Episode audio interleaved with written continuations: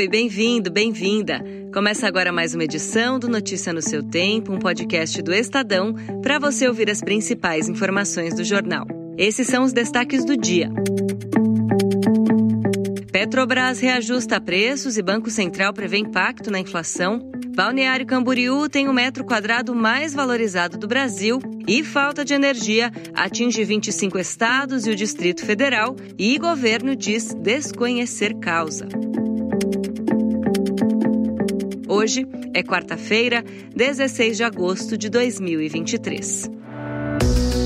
Estadão apresenta Notícia no seu tempo.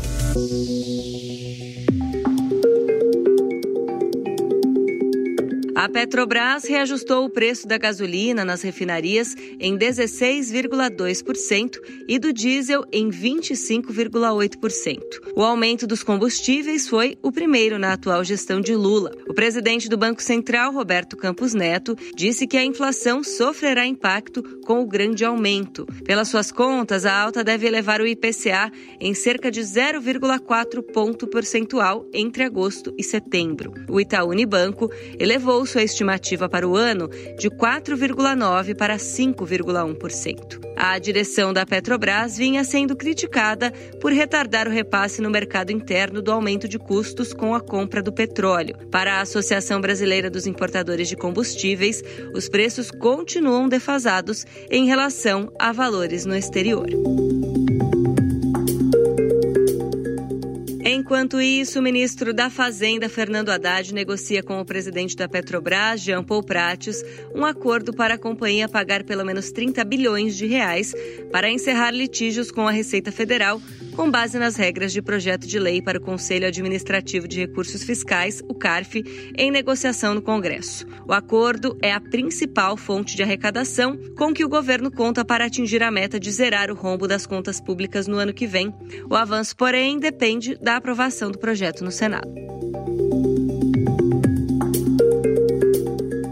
Outro ministro, Alexandre Silveira, de Minas e Energia, falou sobre a apuração na falha no sistema elétrico nacional que provocou um apagão em 25 estados e no Distrito Federal ontem. A única motivação que nos leva a poder pedir que o Ministério da Justiça, através da Polícia Federal, também participe da apuração do ocorrido hoje, a única e exclusiva motivação é a sensibilidade do setor elétrico nacional. É a nossa clareza de que com esse setor nós não podemos transigir na segurança. Ou seja, não há por parte nossa nenhum apontamento leviano de responsabilidade. Segundo a estimativa do próprio governo, o problema afetou um terço dos consumidores brasileiros. Em algumas cidades, o blackout durou cerca de seis horas. Ele foi mais intenso no norte e no nordeste. As causas do apagão ainda não foram determinadas oficialmente.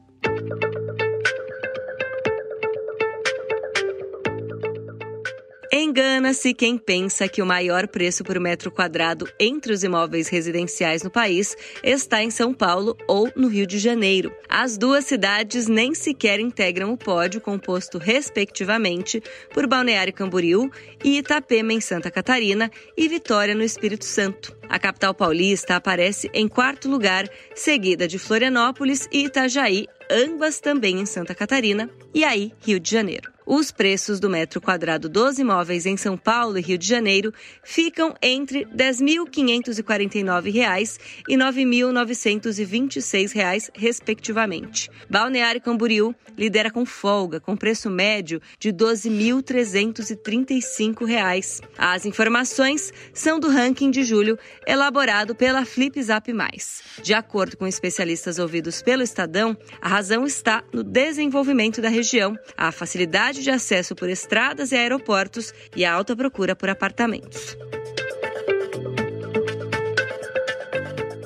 E a Agência Nacional de Saúde Suplementar alterou as regras para troca de plano de saúde. Agora, os clientes poderão trocar de plano sem necessidade de atender a um prazo de tempo mínimo caso haja alteração na rede de hospitais prestadores de serviço no município de residência do beneficiário. As operadoras devem avisar com 30 dias de antecedência sobre mudanças na rede de assistência hospitalar por comunicado individual. As regras passarão a valer em um prazo de 180 dias após publicação no Diário Oficial. Atualmente, os clientes devem permanecer no plano contratado em um prazo de um a três anos antes de mudar de operadora. Com a nova regra, além de não precisar cumprir esse prazo, os consumidores também poderão migrar para outro plano de qualquer faixa de preço. A regra antiga exigia que o preço do novo plano contratado fosse semelhante ao do anterior.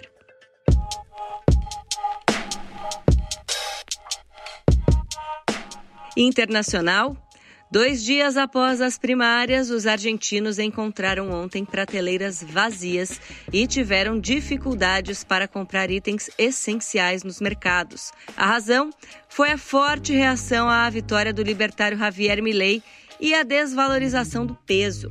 Sem conseguir definir preços diante da turbulência, produtores e lojistas tiraram mercadorias de circulação. Diante da incerteza de um triplo empate entre Milei, a oposição tradicional de centro-direita e o governo peronista, o peso argentino perdeu 20% do valor e o dólar oficial saltou para 365 pesos, dos 298 que valia na sexta-feira antes da eleição.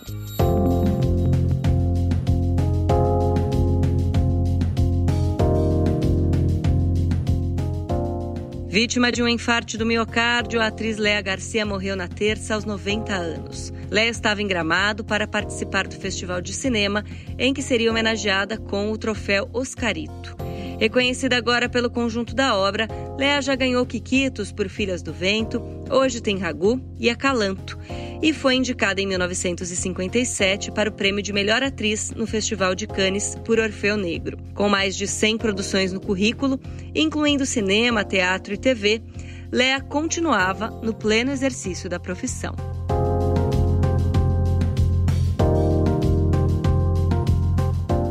Caligrafia confusa do escrivão, que em 16 de agosto de 1923, há exatos 100 anos, lavrou sua certidão de nascimento, faz com que Milton possa ser lido como Milor, nome que ele adotou.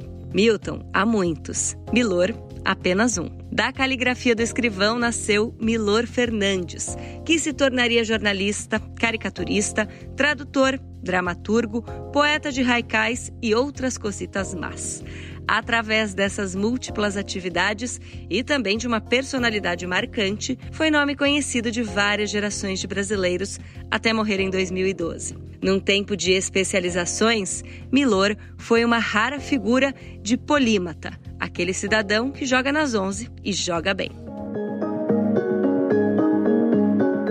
Essa foi mais uma edição do Notícia no seu tempo. A apresentação e o roteiro são meus, Adriana Simino, a produção e a finalização do Felipe Caldo. O editor de núcleo de áudio é Emanuel Bonfim. Obrigada pela escuta e um ótimo dia.